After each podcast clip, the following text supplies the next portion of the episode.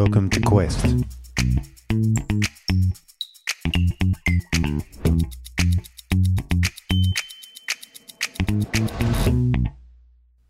Howdy, everybody. Pastor Adrian here with another podcast, Quest Intensive Learning for a Life of Faith. Conversations in the basics of the Christian faith according to the Small Catechism of Martin Luther. Summary of the whole Bible and its basic teachings so young people, particularly, can live a life full and free, confidence, uh, knowing who they are and whose they are. Anyway, we're at the end of the commandments. Can you believe that? Tenth commandment. I guess it's really about not so much wanting people's stuff, coveting, but coveting or wanting people's people. It's about people. Do not want anyone else's husband or wife, servants, animals, or possessions. What this means we should honour and love God, and so we should not try to take away from other people their marriage partner or anyone else who is close to them.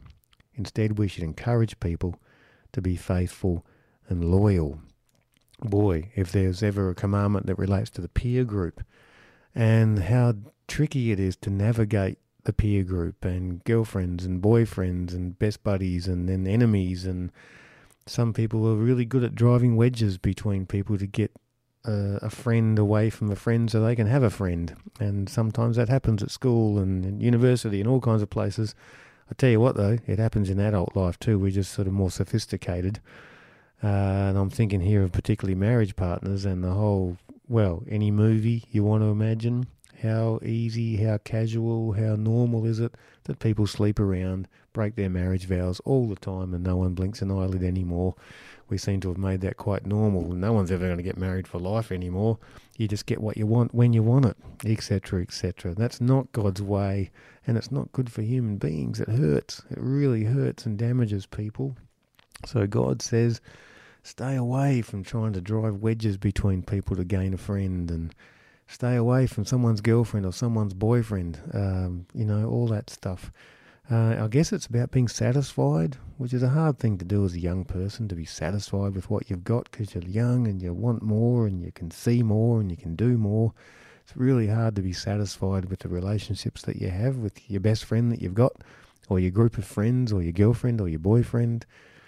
Uh, yeah, it's hard to be satisfied. It's also hard to be happy because being happy these days is sort of more like an internal thing.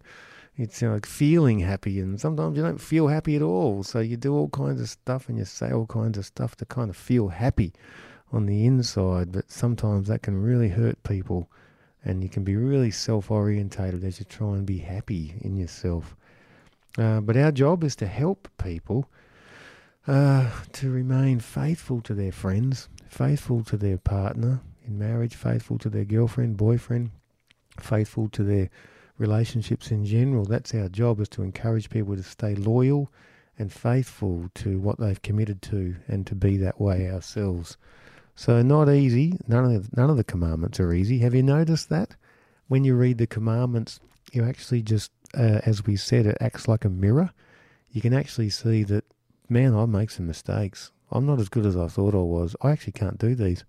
I can't keep these commandments fully. This is God's law, and I can't keep His law. I'm just not good enough. I haven't got it within me to be able to do all this stuff. Good news is, well, bad news is that God knows that, but He can't just let you off the hook, because if He did that, none of these things would mean anything.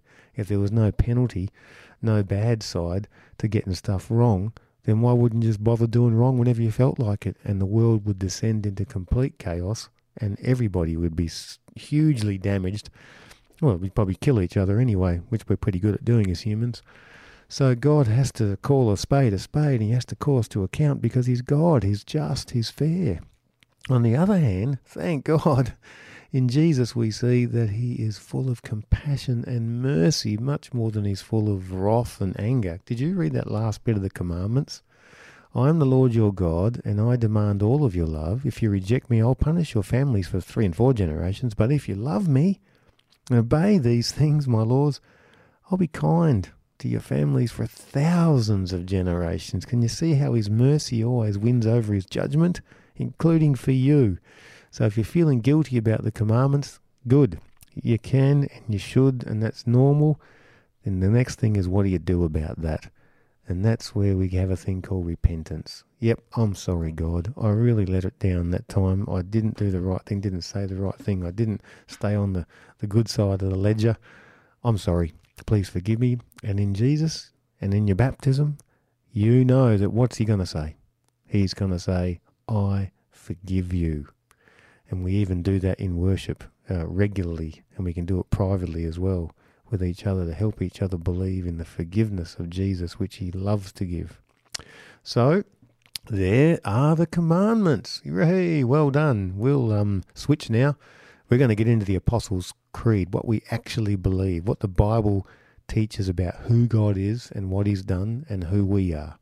Looking forward to that, the Apostles' Creed. That's the next part. So we'll see you on Quest as we hit the Apostles' Creed.